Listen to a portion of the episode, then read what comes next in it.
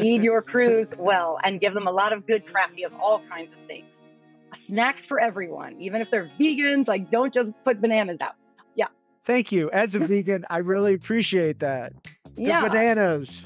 yeah, just like you got to have stuff for every like make sure there's snacks for everybody all day so that they don't feel like and the same snacks every day. Like put a little variety into it. I really again, I'm a I'm an Italian girl from New Orleans. There's no way I'm not going to feed people on set. I want them to be well fed, and yeah, it's important. Indie film, feed your feed your crews. I had to include the food quote because this is a feast. I normally, normally aim for 30 minutes. Normally. On this episode, though, I took a look at my clock. We've been talking for 58 minutes, and I'm thinking I could talk with her for another hour. That's Tina Carbone, producer, editor, director, and you can just listen and know why she's been able to make over 70 films in 11 years. She's so brilliant, funny, insightful. But I should just shut up and let you get to the conversation. Welcome to First Time Go. I'm Benjamin Duchek. Snacks for everyone on set, people, even for the vegan.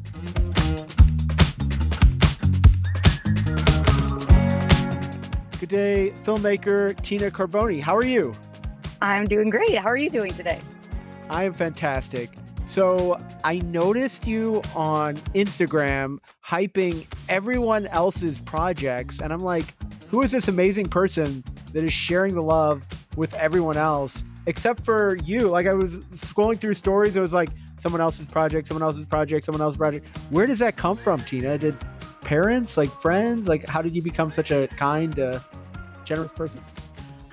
I yeah, I guess my my parents are. I'm originally from New Orleans, and my parents, when I grew up, they were always very kind and giving. My dad is, I'm very much like him, just helping anybody that needed it, and just to, yeah, we always had like friends and family over for different holidays. We were kind of the host house, if you will, and yeah, I just loved people. I was a very like I don't know, I, ex ex extrovert child or I, I don't know how you would even say that but just like i was the one that wanted to be talking to everybody and in front of everybody and every time there was a camera out i wanted to be in front of it and yeah i think that the the friendliness of that world kind of put me in this place and yeah i think that's probably where started i would say let's go with family. My family is like really cool and we're really close so i think that that played a big part in how i kind of grew up and treated other people that's awesome. That's a great answer. And so, was that always been front of a camera? Was that how you got a love for filmmaking? Is it you just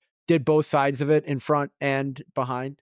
Yeah. I mean, I was the kid that wanted to rent the same movie over and over again. Like, there were a few movies that I really loved. And so, we would go to rent a video and I would get the same movie and then I'd, I'd know all the lines and I would play out as a little kid, play out the different scenes at the house or in the backyard or whatever. And so I I think it kind of came from this love of like watching films and then trying to be a part of them in a way that a little kid, you know, like wasn't making movies then, but I was in my head making movies. And then I was a theater kid in high school.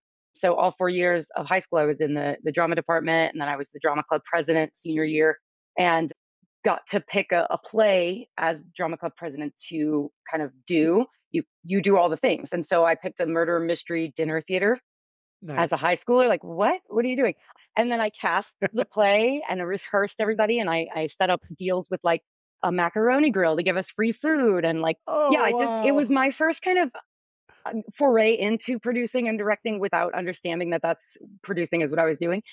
And after that it was like oh i don't want to act anymore. Like this is where this is where it's at you know like i want to be the one in charge of stuff. I want to put it all together. I want to be the you know the the person that holds all the, the keys to everything and yeah, so then in college, I, I kind of skirted into film and yeah, never really looked back. It just makes me really happy. Set is my happy place still to this day. I love being around other people and collaborating. And yeah, that's kind of it, the weird trajectory of wanting to be in film. wow. Because I think you've done everything now in the professional world except acting and that's literally like editing, directing, producing. Is there a reason specifically for that? Do you have one love of those more than the other? Yeah, I mean, I went to school for with sort of a directing and editing path. And so that I always wanted to direct. I happen to also really love, you know, the paperwork and the spreadsheets and the putting all the pieces together. And so even in school, when I was with other directing class people, they would ask me to help produce. I was producing my own stuff without, like I said, realizing I was producing because I didn't have like producing friends in that track. And that kind of is what started, you know, the producing way. I was never trained in producing. And even once I moved out here, it was kind of a learn by doing scenario. I broke off on my own in like 2013 and just wanted to be happy doing the projects that I loved. And that ended up being easier to get hired on as a producer because people were like, "Oh, you you do things. Can you help me do things?" And so it was like free work, just donated time to friends, and then it became like friends of friends, and then friends of friends of friends, and, and my name just kind of started getting passed around. And so I do, however, think that like I don't want to be an actor. I'm not. I I have so much respect for actors. What they do is so hard because you have to just shut it all out and get into a Right. zone and be on camera, and that's so vulnerable and like I I respect them. I never want to do that. I never want to be on camera. Anything behind the camera, yeah, you got it, but never want to be in front. But learning the the directing side of things in college and then the editing side of things really helped me to learn this is what you need as an editor from your director and this is what you need from your director as an editor. And so that really helped me to kind of hone in on get the right shots, get the B-roll Right. that you need, get the things, but don't overshoot because then it's too much. You don't want that as an editor, all of the things. So I think that that kind of helped in that sense. And then once I was like producing and helping people put things together and being out here learning by doing, you know, learning how to put a full production binder together and what paperwork was necessary and so on. I think everything kind of helps the other thing, which is where I guess I excel because even coming at it from a directing standpoint now, I'm coming from a, my producing head on like, what do we actually need? How can we get this Right. done as efficiently and like inexpensively as possible? But also from an editor side, it's like, if I know how I'm going to edit this, I know that I can only shoot these things and we can be okay. So I think having all of those kind of hats in your, in your, you know, in your armoire, in your wardrobe, you just can pop them on and off. And it helps, it helps all the other processes as you go through. In my, That's in my experience.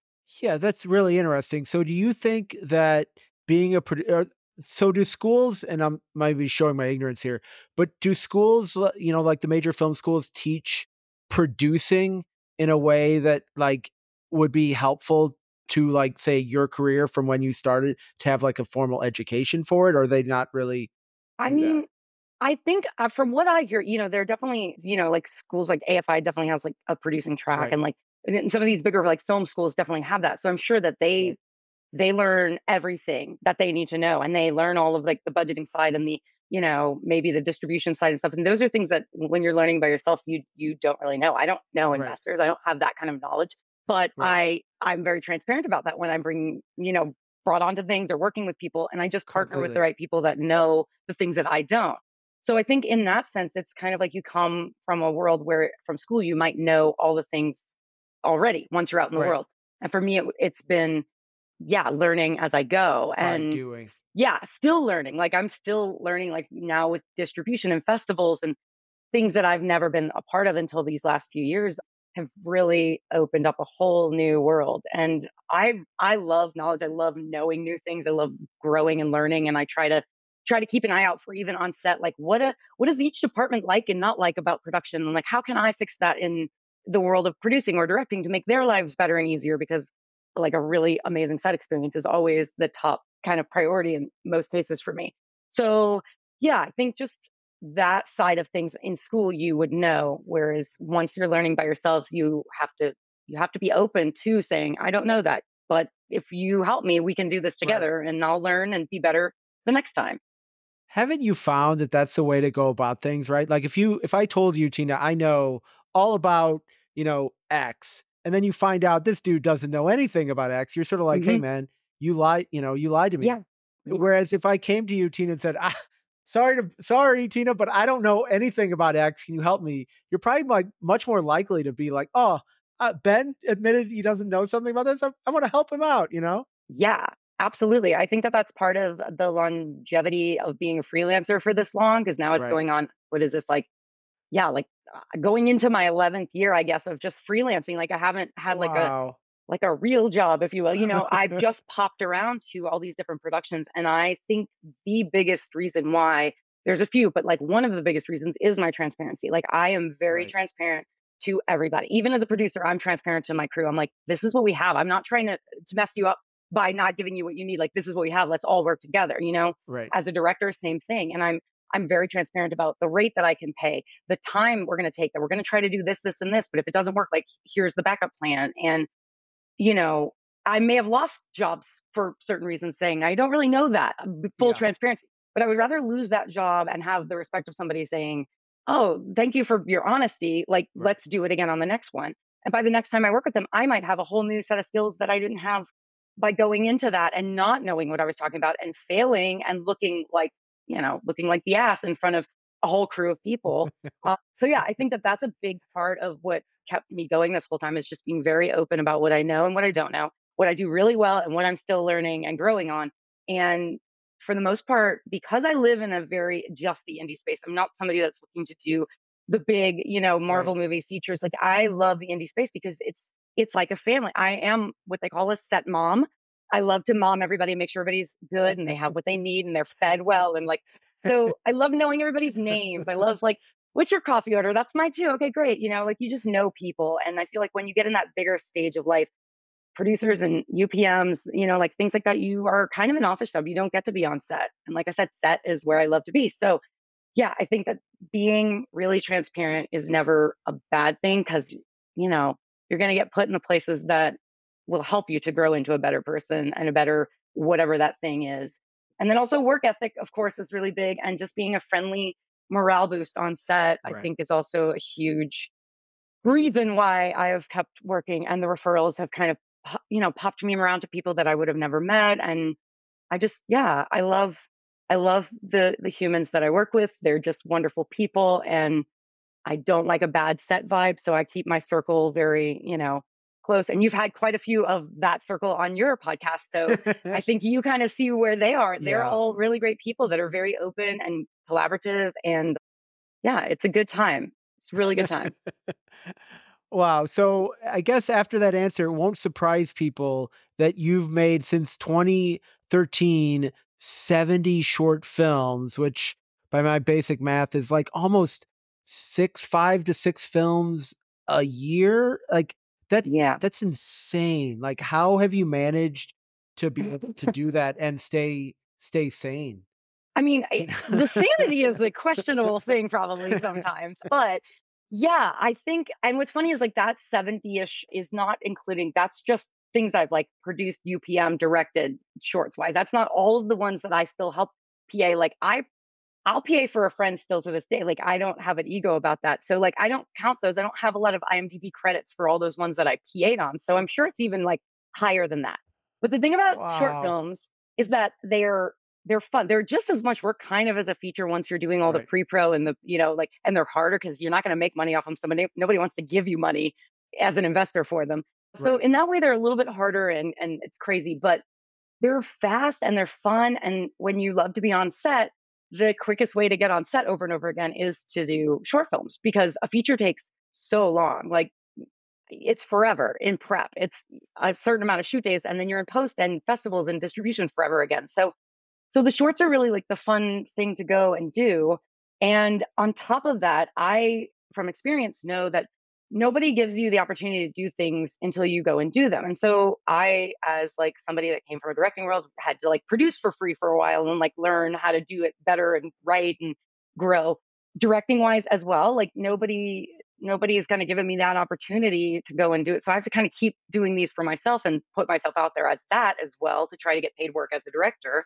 So I see all of my friends that have helped me on things that are either actors that want to write and direct now or learn to direct or you know produce writers that want to produce or you know DPs that want to direct. It's like everybody wants to try a thing and it's really nice to be able to say like I kind of was in that position and I didn't have people to kind of mentor me in. I kind of got you know, maybe there's being messed around a little bit by mentors that were supposed to give you a thing that they didn't or mistreat you. Or as a PA, like we've all been mistreated as a PA in the land of this industry. And so that's a really important thing too, is like making sure my PAs are really respected and treated just as well as the rest of the team because they're just as important. So I think by seeing everybody on set and what everybody's trying to do, having my experience of like having to learn and grow by myself and, and work with friends to try to help me get to a better place, help them get to a better place. It's just this kind of cycle of like paying it forward. And I really love that. Like that gives me such a like, I don't know, happy heart because you're making somebody else's dreams come Right. true. You're helping them to find out if that's the thing they want to do. And if I have the knowledge and it's easy and quick for me to say, like, I have all of this stuff templated already. I have a Google Drive built that I can just basically copy and paste. So, like, producing wise, it's so, I don't know, it's a, a simpler task for me to take on and it doesn't take my full bandwidth. Where somebody that's just learning, it will take their full, like, it's going to take many bandwidths. You're just, you're so overwhelmed because it, it can encompass so many tasks. And in the short film and indie space, even in features, a producer can take on so many hats. Like I may not have the money for a UPM or a coordinator or even a PA sometimes. I'm sitting there taking out the trash. Like it's you will have to do whatever is not getting done so that the director can be in their bubble to do that thing. And then also as a director, you know, I've I've produced uh, most of the things that I've directed just because nobody is coming on to kind of do that for a donated or very very free rate because producers work for a long time. It's not just, oh, here's this one day you're donating. It's, Right. you know, a time, month, Yeah. maybe more for even a even a short film. So yeah, I just really respect everybody that's trying to do the thing that they really want to do and like live that dream because I'm technically I'm in that space. I'm living that dream like every day still. I'm very honored every time anybody reaches out to do anything, whether I'm producing something or UPMing something or even directing is like a dream. Like I'm trying to do more of that. And to have somebody give me the opportunity to do that feels incredible. So yeah, it's just this this mentality of paying it forward and building the community that you want to be in. And I've just continued to grow that circle by helping folks and and in the payoff is like not only do they know that you're there for them and like you're helping each other, but it gives you that like goodwill for later down the line, which I'm somebody that's not great at asking for things. I I need to get better at that, but like mm. my asks are few and far between. And so in turn, like I just did a, a few weekends ago now, a short that's a passion project of mine that I co-wrote with one of my producing partners, Patrick Dorsey. And then we brought another friend that he's trying to learn more about producing and getting on a producing track. So he brought him on as a producing partner. And the three of us produced uh, the short that I directed and, and am now editing. And I was able to, like, ridiculously enough, bring on, I think by the time everybody was there, it was like 19 people that all came and donated a day to me. And they're all professionals in their in their space, including the actors. And it was just like the most incredible experience because they were all friends of mine. Like every single crew and cast member were friends of mine that I've helped in the world. Now they're paying it back and, and helping me. And it was just the most fun experience. And everybody had smiles and it wasn't stressful. And somehow we busted through 12 pages in one day, six actors around a table here in my in my dining room right back there. It, it was yeah, but it was all because the culmination of all the knowledge that I have from all the different hats. Like how do we make this actually happen and not go over the 12 hours and not disrespect people and not take advantage but still ask them for this favor. And it worked out so well and I can't wait to have it out in the world because it's it's been like one of the hardest things to edit because there's too much good stuff, uh, which is a great problem to have.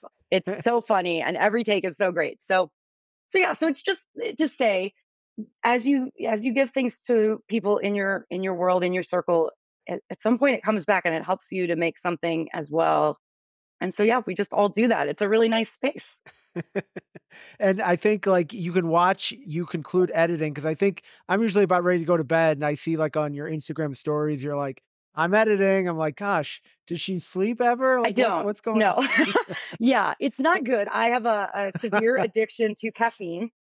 I drink a lot of iced Americanos, which is just espresso straight up. Of, and yeah, I try to not overwhelm myself because I've learned that lesson in the past. But right now, I think it's like maybe six or seven projects that are all needing a bit of my time Oh all at once God. in the last couple of weeks, which was not an expected or or supposed to happen thing, but with festivals and distribution stuff and like prepping a feature I'm about to go up and do, prepping a short that I'm producing, and then like a real winner being like, now's the time to do this short of my own that I'm going to take on all the things. So yeah, it's been a bit of a weird whirlwind. I just have to make it through basically South by weekend and then go and do one project kind of for a while, the future just be on that for a minute and not have to do everything at once. But for now, it's getting yeah, getting everything done and just powering through. I think I think everybody in this in especially the indie space understands the powering through Right. times of production.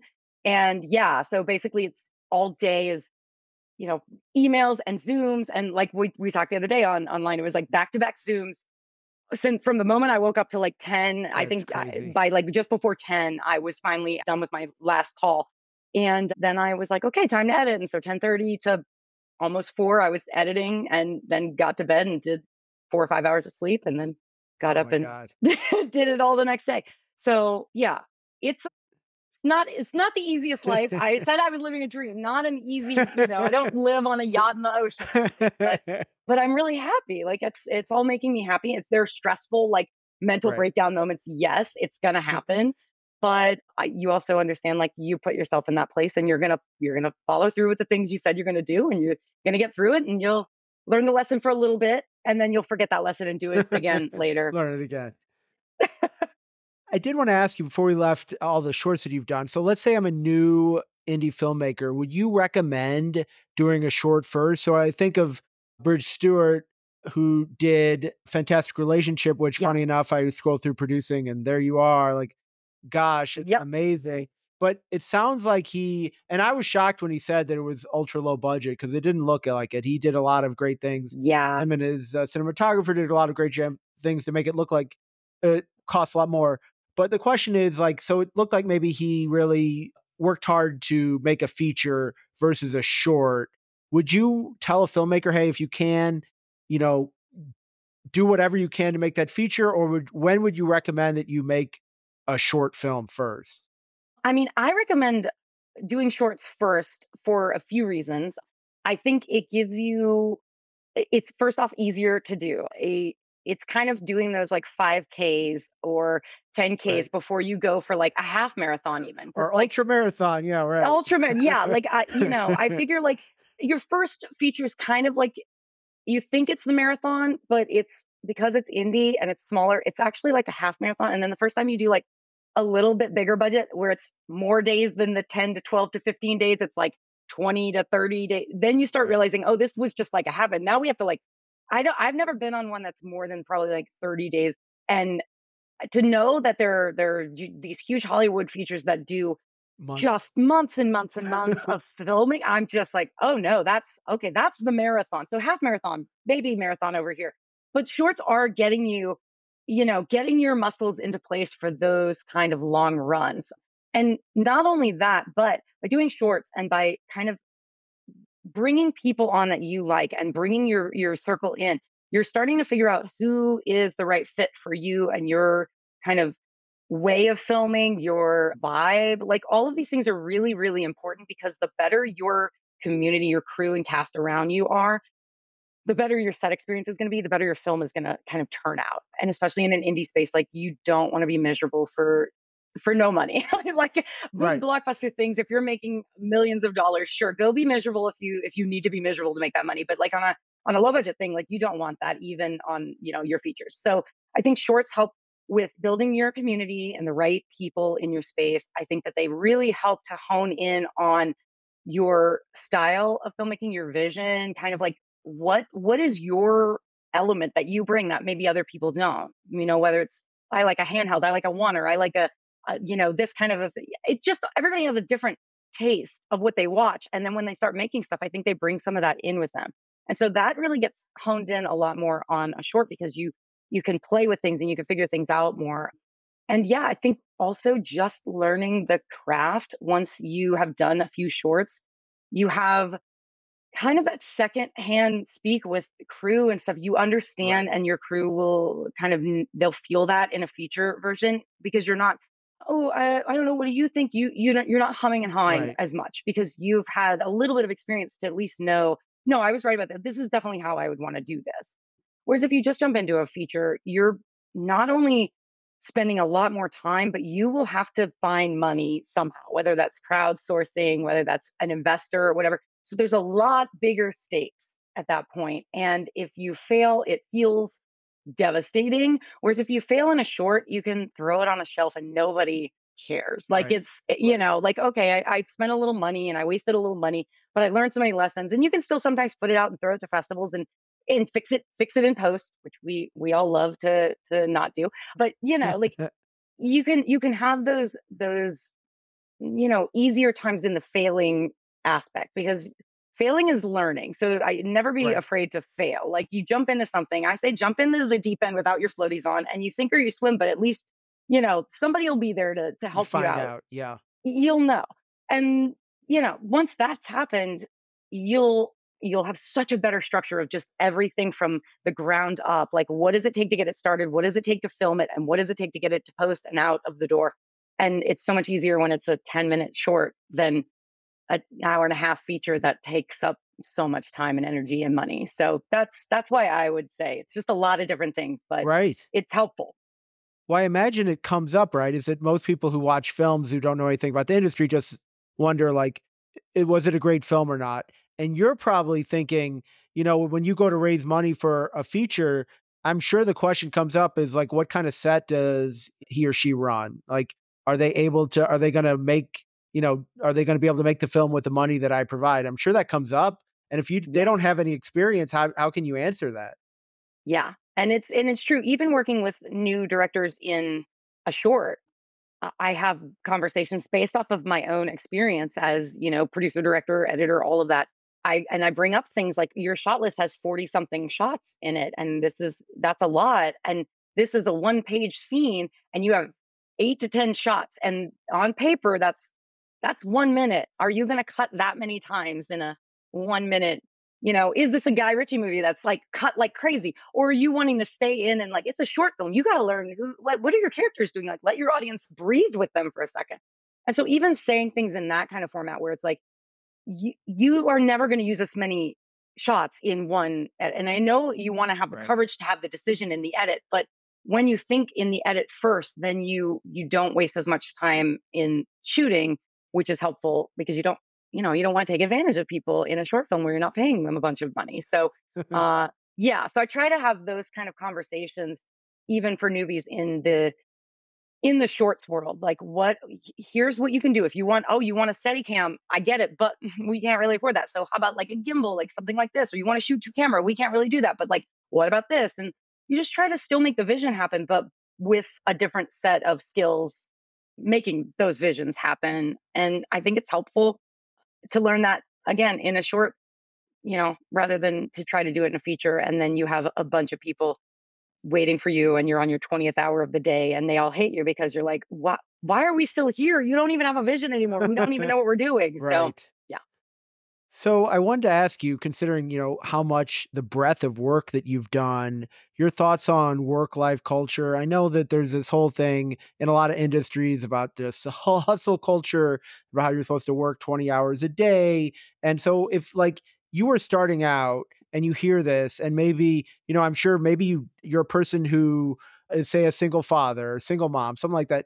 Maybe you're trying to go back to school. I don't not sure the life situation, but maybe you don't have like the ability to to work a long time what would you say to that person about like getting ahead do you feel like like it has to be done at some point or are there ways to like cut corners to to make it work what are your thoughts on on that yeah i mean i'm i'm a, like a very big pusher of like let's do no more than 12 hour days like 12 hours should awesome. be like the most that we do right. i try never to go over that just in general as I'm able to kind of be more of the person putting the foot down on things in the producing world and, and stuff, I I'm trying to move people more towards like let's do an eight hour shoot day, ten That's hour awesome. work day. You know, uh, let's like move it back so that we don't because as somebody as you heard me talk about what I'm doing right now, I have no work life. Balance. I have I have no life balance. Like I'm all work right now. And so it's oh, very oh, wow. weird because as a freelancer, the swing is either all work or all play because there's rarely a time where you're just doing like one thing and i am trying to still figure out every year it's on my my first of the year goal list i make a goal instead of a resolution it's just a goal. Every single year the work life balance thing is on there and i have yet to actually say i had it this year. So i think it's really hard just in general in this kind of you know just because filmmaking is especially if you're producer or director, like you're definitely you're spending the time off hours to work and get it to where it needs to be. But I think if there are more people in the industry that start to think through in pre-production, can we budget this and schedule this for an 8-hour day or a 10-hour day instead of this 12-hour day that turns into 14 hours? Or like there's just there's a way in pre-production to figure that stuff out at least in my world in the indie space. There's there's a way to figure that stuff out and then raise for that amount of money or work around like okay scheduling wise if we can't if we have to do it this many you know days like let's let's not do so many shots so that we can still get it in a smaller day. And yeah i think it's really it's important and i wish like more producers would kind of lean into that because you're not getting the best out of people after a certain amount right of hours. on hour yeah. 16 yeah exactly. they're not giving you their all and you're just making them upset and then like you keep doing that for days at a time and by the end of it they're just they just don't care to be there. They don't want to work. They want to go home and sleep. And so i think if you give them the proper turnaround like even all the non-union stuff that i work like we still try to follow a union rule. Like we will feed you at your awesome. six hour. We are gonna like you're gonna get a second meal at 12 hours if we go over. Like you're gonna get overtime even if we don't have the money. Like we're gonna figure that you just don't want to take advantage because that's that's where indie indie producers get a really bad name because they're just trying to squeeze the most out of everybody for the least amount of money and that's not that's not me i'm never going to be that person my indie space is like i just want to be i want to have everybody I, I love on set with me i want to i want to do it in a way that feels like fun and so let's keep that up in the sense of like getting shorter hours no six day work weeks. I try to only do like the five day because six that's days you don't have a weekend at all. Like you don't right have time to relax. I try never to, I really try to put my foot down on like what they call Fraturdays, which is like, you know, you work the overnight Friday into Saturday morning and then you're oh still back to work at 7 a.m. on Monday. You have, that's like, there's no time to like enjoy any life right at that point. So yeah, so I'd really try to put my foot down on the things that I'm able to do, or at least put a hand up and say like, hey, I know I'm not the one in charge at this eh, on this exact production, but here's some things that I think we should think of. And yeah, it's those shorter days, five day work weeks. If, you know, if we're doing overnights, we don't do Fraturdays. We actually make it to where they still have the two days off. Or you do splits, figure out a way to do like, okay, we're going to go like, you know, a two to two instead of a 7 p.m. to 7 a.m. It just, it makes a difference. It's so much harder to rebalance your life and get back onto those 7 a.m. schedules after. So yeah, it's just thinking of those things to try to make your work life balance a little bit easier. And for people that don't have a full, you know, 24 hours to to right donate to a production, like you shouldn't have to. It's really not there's always a way around it. And you just usually if you figure it out in pre-production and you put that that stamp on it then and say like this is how we're doing this, then you can make it work. And people I I don't have a lot of people I don't think that won't come back and work with me even on these low budget, no budget, donated days. Like I still am able to pull those favors because people know that they're going to be treated well, they're going to be respected on set, they're going to be fed, which is very important in, in indie filmmaking. Feed your crews well and give them a lot of good crafty of all kinds of things. Snacks for everyone, even if they're vegans, like don't just put bananas out. Yeah. thank you as a vegan i really appreciate that the Yeah. bananas Yeah, just like you got to have stuff for every like make sure there's snacks for everybody all day so that they don't feel like and the same snacks every day. Like put a little variety into it. I really again, I'm a I'm an Italian girl from New Orleans. There's no way I'm not going to feed people on set. I want them to be well fed and yeah, it's important. Indie film, feed your feed your crews. That's awesome, Tina. So, do you think like the unions, even though there's a lot of non-union pro- projects, have a role to play in that? So, I'm thinking like I feel like so many directors have to be multi hyphenates, you know, know something about production in a way that maybe 20 years ago they didn't have to. And I feel like maybe are we losing out on that great generation of directors because they're having to focus on other things and like shots and you know making their films look look and feel beautiful? Yeah. I don't know because in my eyes, I feel like the learning all of the things that I've learned with all the different hats, it actually has made me kind of a better director in a way. Interesting. I, I and that might not be the case for everybody because a lot of people might just want to be in that bubble and not have to think about other Right. things. But yeah, I don't I think it's kind of like I said, especially in the indie space, it's it's it's kind of a necessity to be able to do Right. different things or at least to get started. I'm not saying you always have to do that. Like sure, one day I hope maybe to I mean, I don't. I really like producing directing. I just love being that combo because I get both worlds of like my sort of type A, like I need to be in charge of things and know what's going on. And then also the creative side of me that just wants to be make things cool and beautiful. But a lot of people don't want to do that. And so I think that's the attainable thing is like, okay, well, I can get to where I'm just producing or I'm just directing or I'm just acting. Right. But in this space, like now it's so easy for people to make films that unless you're kind of doing it for yourself, you're not going to get you're not going to get that start. Nobody's going to give you that start.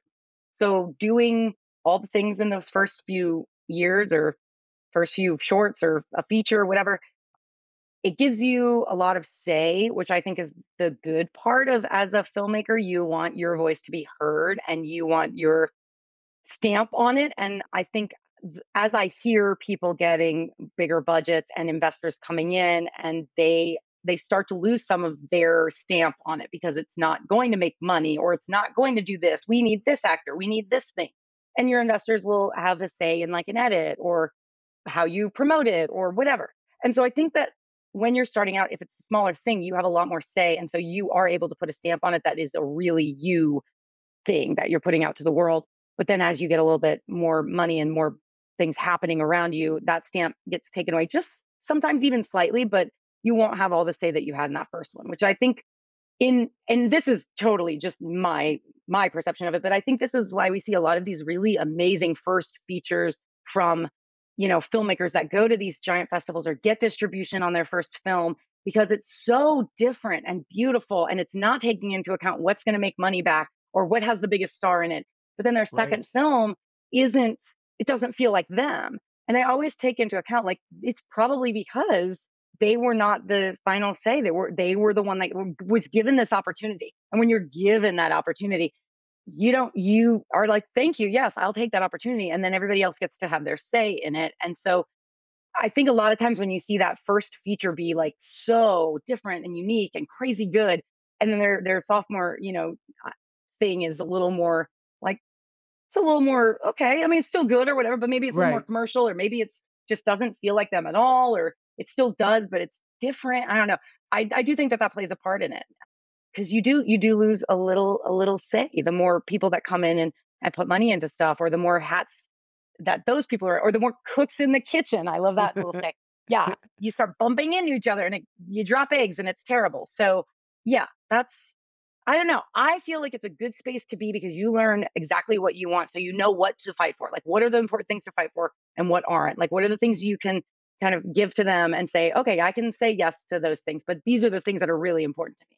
And yeah, I think, you know, in this space, so many people are so many things. Every festival I go right. to, you just see writer, director, producer, director, actor, writer, you know, like everybody's doing more than one thing. And it might just be the nature of the beast in the indie world for for a while just because it's getting easier and easier to make stuff and harder and harder to find money for it.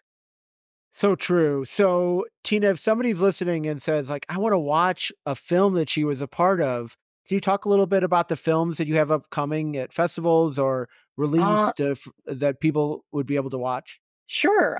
I I I am on the the end festival run of a short that I did all the things we co-wrote, uh, produced, directed, edited another little passion project at the end of 2022, which did a full run last year. So there's a few festivals coming up with that. We just were in one, and then we have one coming up called Up Tilt. It's in North Carolina, and it's a female kind of festival. Yay. So a lot of a lot of female awesome. filmmakers, which is amazing. And we have a, we have a couple more that we're waiting to hear on that. I am an associate producer on a, an amazing film called Bob Trevino Likes It that is world premiering at South by Southwest uh, on the 9th. So I'm very excited to go to Austin. I've never been to South by yet. So I'm, I'm actually going to go this year and be in the thick of it. Um, awesome. Yeah, there hopefully will be news soon on a film I produced it at the end of 2021 called The Secret Art of Human Flight that I'm so excited about and so proud and can't wait for people to see it. It uh, premiered at Tribeca last year. And those are kind of the bigger ones. This short that I'm editing right now will hopefully be sending out to festivals, you know, in the next month or so. So maybe that. And then there's just a wide variety of stuff that's already out in the world that you can see. Bridge's film, it, it's a fantastic relationship. It's at Sedona Film Festival, or maybe will have been by the time right. this comes out. But um, yeah, his film is coming out. I, I I was a producer on that. There's a bunch of Vanishing Angle films that I've UPM'd on uh, that that are out in the world that you can watch, and then a bunch of shorts. Like I don't know, I, they're they're probably on YouTube, Vimeo. Anybody's short film that I've produced is also out there. So yeah, that's so amazing to it's so great that you're seeing like the results of your work, and then you know the good things happening for the people that you're elevating. It's so awesome that you're putting so much love and kindness out in the world. So, do you feel like festivals are elevating the right people. You see like Tribeca, Sundance, South by, and it feels like a lot more sort of like people that have made it in the industry are getting uh, films made, are getting films shown at the festivals. So are we getting it right for emerging filmmakers at these top festivals?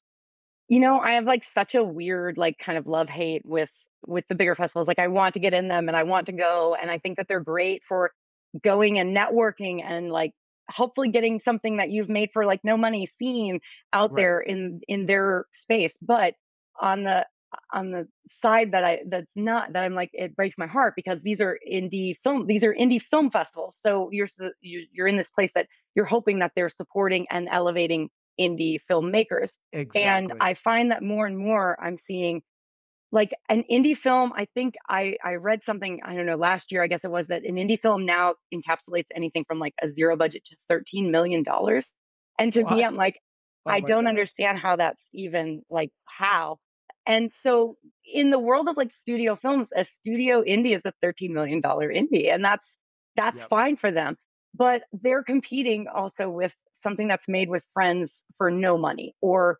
$100,000 or 250 or 500 or 750. All these sub $1 million films are competing with not only the huge film that got a lot of money, but the power that comes behind that, which is the studio and the marketing department and the the people, the the lawyers and the everybody that's able to throw it out to people and get it seen and get it whatever.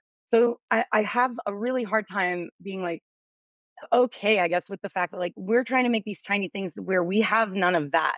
And we're trying to get it seen, and we're the ones that need this kind of elevation and push of like, hey, look at this great indie filmmaker.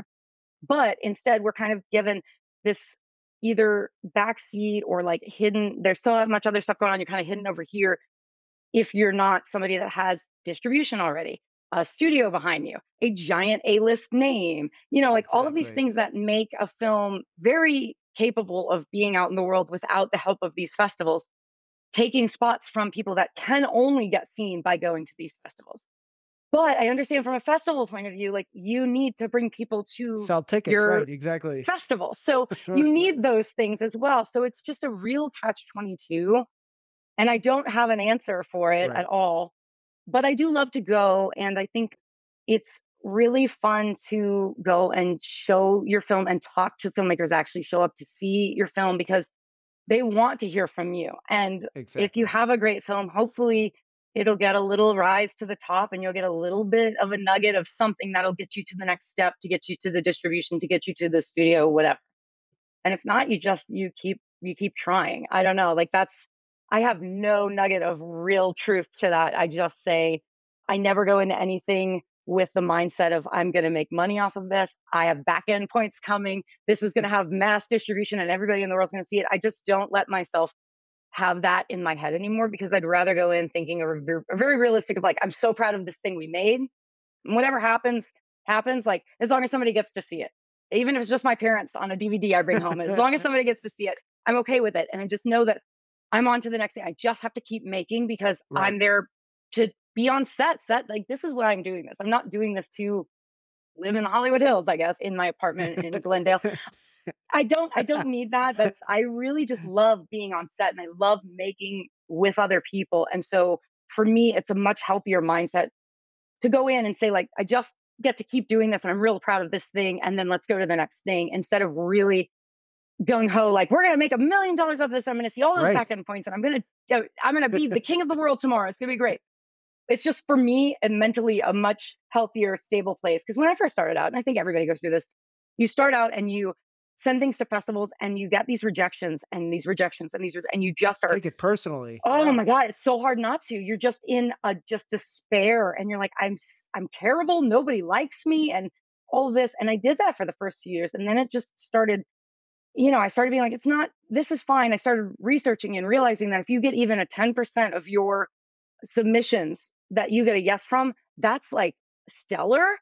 Oh, okay, that makes a lot more sense then. I understand why I'm getting all these rejections. And then as you're in the festivals and you're realizing, I don't know, like there's so there's also politics to festivals. Like people know p- people that keep going. Programmers know filmmakers that keep submitting.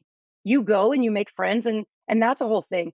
And it's also a numbers game. They get thousands upon thousands of submissions. You're one of those. And, you know, like making a genre film last year, you know, going around with that and learning, oh, well, you're only going to get into a genre block, and that block equals eight things or 12 things. You have a one in 12 chance if they don't put you in something that's not genre, right? So you start having the mentality of it's okay if I don't get it, it's okay. Of Right. course, there are some that you really want to go to. And as a as somebody that is not super excited, like I know that I'm probably not going to get into Sundance or South by with this certain type of film.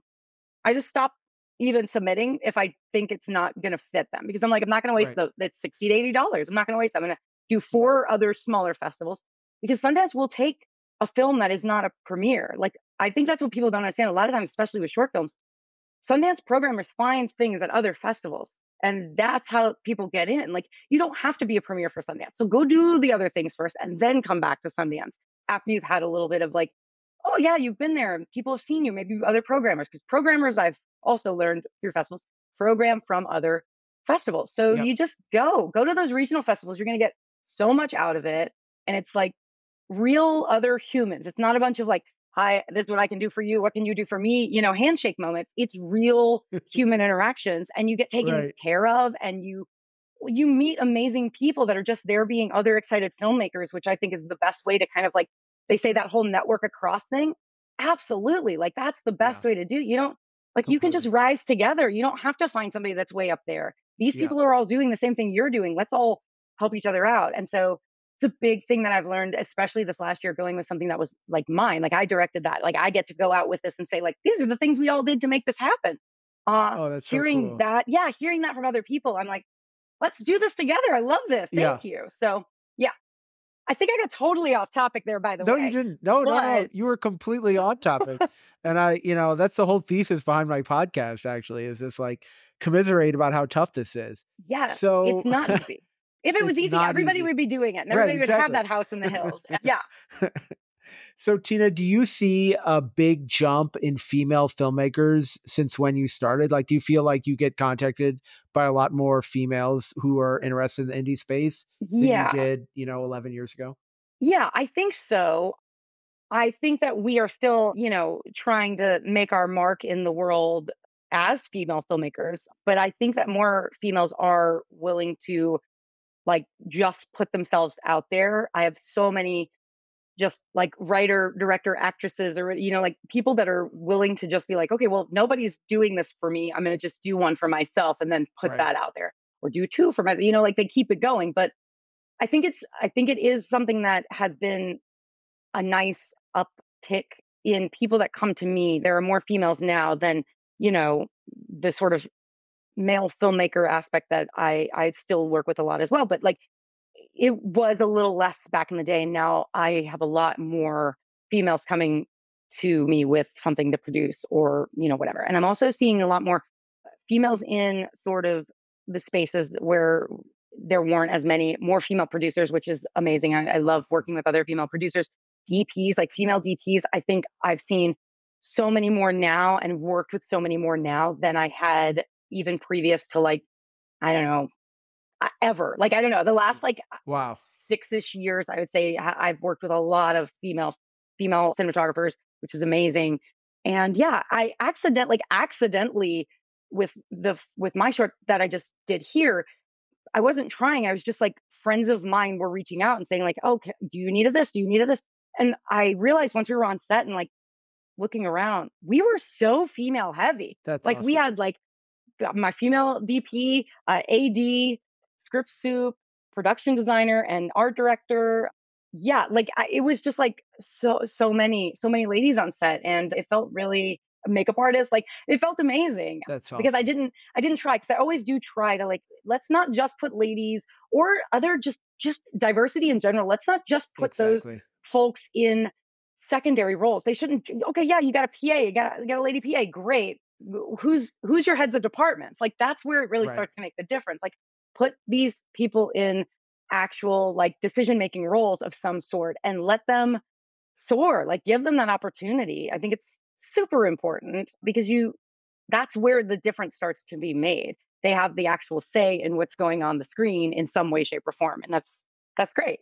So I will say yes to all of that. However, I don't think that uh, like I'm not seeing so much in the in the like universe of what's kind of out there. It still feels very male facing and I do see even in I think in the festival space I'm seeing it a little bit more but I think in like the distribution space I wish there was just a little more going on. I'm seeing, you know, a little bit obviously, but it's not as much as I as I wish it were because there's some that you see at festivals that are just these incredible you know, like female female led scripts that were written by a female that are like DP'd or directed or when and it's just man, they're so good. And for female, they really speak to me. And then I Right. I see them not get like great distribution or they get distribution, but they kind of are set off into the deep space of a, a scroll through Netflix situation or whatever. Right. So that's that's a sad that's a sad part of it that it's not quite getting into that front facing as much as I feel like it should. I do see a, a little bit more in female directors in horror films, which makes me very excited because the genre I think is always Right. I don't know, it felt it always felt kind of male leaning. So I do love that I'm seeing a, an upswing in that. Yeah. And the other thing I'll say that I think is important is I I came up, you know, like through the 2000s, like late 90s, early 2000s, and working with females felt very different than it does now. I think females today are not afraid that they're the only female that's going to get hired because I feel like it used to feel a little bit like that, even up until like when I was kind of starting to, you know, do my own thing here. It felt a little gatekeepy, like, oh, they're only going to hire one girl on this, so I got to be the girl, so I can't help you out too much. I'll mentor you a little bit, but like keep your keep your distance. And I I did I felt that so much in different spaces as I kind of grew as a filmmaker. And it's part of the reason I think why I'm so like let's help no i'm gonna help let's help let's actually help each other not just be like here's some information okay go away i gotta this is my world over here. That is changing and i definitely see it and the female helping other female creators in all all the spaces of filmmaking is is a really nice nice situation right now and maybe it's just in my circle or if it's indie i don't know because i but the people that i talk to about it we all feel like that's a nice change that has happened where you don't feel like you have to stronghold your position as the girl Right. on set there's room for more there's enough success for everybody kind of a feel so that's a really nice change that i've seen as a as a lady in the filmmaking world is that we're we are helping each other a lot more than when i was kind of starting out so that's something And that's it a must good be because positive thing Absolutely. It must be because there's more females involved, right? Like if I own one piece of the pie, I may not share my percentage of 1% yeah with you, but if I'm like 20% and you yeah want, you know, 1%, you want a little you want a not bite everybody not gets a bite yeah That's so awesome. So, yeah Tina, I'm sure this is going to be really hard for you to narrow it down. And I don't want anyone out of those 70 short films to feel insulted if you don't highlight their particular film, because really, I'm asking you to highlight one director or film. So please don't feel feel bad, people, if she doesn't highlight your film. She's only got one. Uh, but Yep. if there, wow a I really know is a with like with so like many this. I feel like like this is a trick. uh, ugh. It's like but is there one film situation. Maybe, but if there is there one film or or filmmaker that you wish more people knew about that you wish Um, somebody would just go out and buy and watch right now? well, I, I, I mean, there are so many. I, there's just so many, and this is like a really, this is not a fair question at all, and I don't appreciate this from you. So, so I don't know. I there's just, oh my god, that's a really hard question. I I will I'm gonna do I'm gonna do one shout out, but it's not because they're the only person I want to shout out. But um exactly. I I will shout out somebody who is very eh, very special to me in many different ways. a gentleman by the name of H.P. Mendoza is the director, editor, composer, and much more of The Secret Art of Human Flight. I met him at the, uh, I guess, early tw- mid 2021 before we shot out in Massachusetts. We all bubbled together. It was a whole thing. And he is somebody that has been making films, very indie films, but some just him and like his husband and maybe one other person, like a very small crew. Um, and he's been making it work for like 10 years. He's made these amazing features. He has one that's a criterion, you know, that's a musical. It's just, he's insanely, insanely talented and has kept in this indie space for so long and is still just this amazing creative human that has no like weird ego or like chip on his shoulder about creating and being in this indie world. He just loves like I do. Like we just really found to like this kind of soulmate connection on set. Like we were just the same type of human and the same type of creator and we just we loved working with each other and he's just the most I, I don't know, he's so giving and so uh, just amazing to everybody. Like he was so gracious with his his crew. Everybody loved him. He was collaborative, but he really like kept his vision and held on to that and, and made this beautiful film.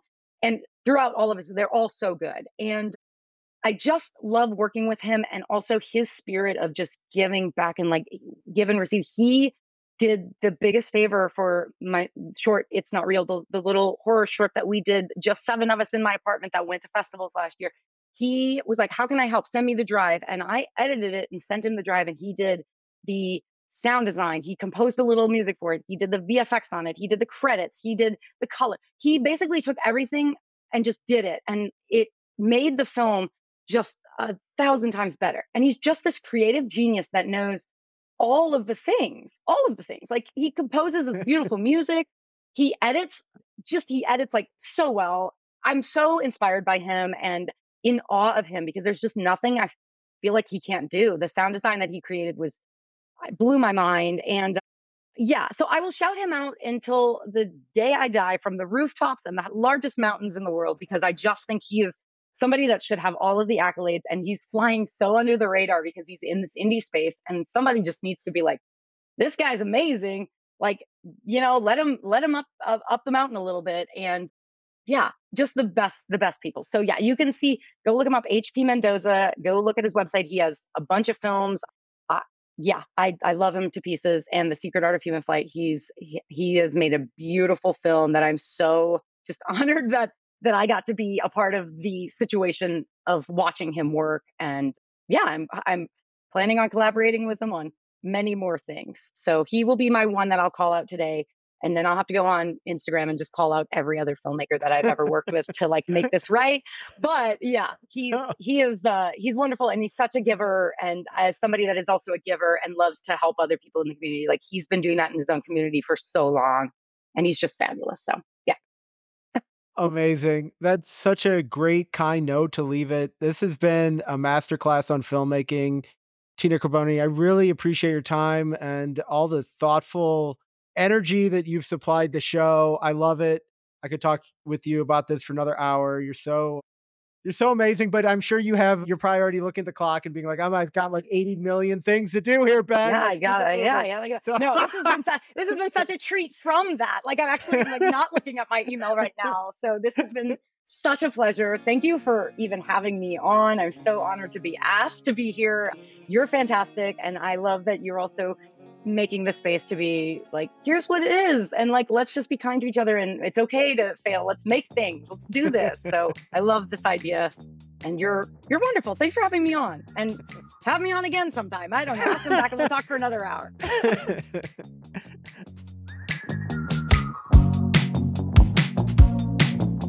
Thanks for listening to the First Time Go podcast. The goal is to make life a little easier for independent creators. So if you're with me for that, please give the podcast a five star review wherever you download your podcast. It's free and helps expand the reach for the creators on the show.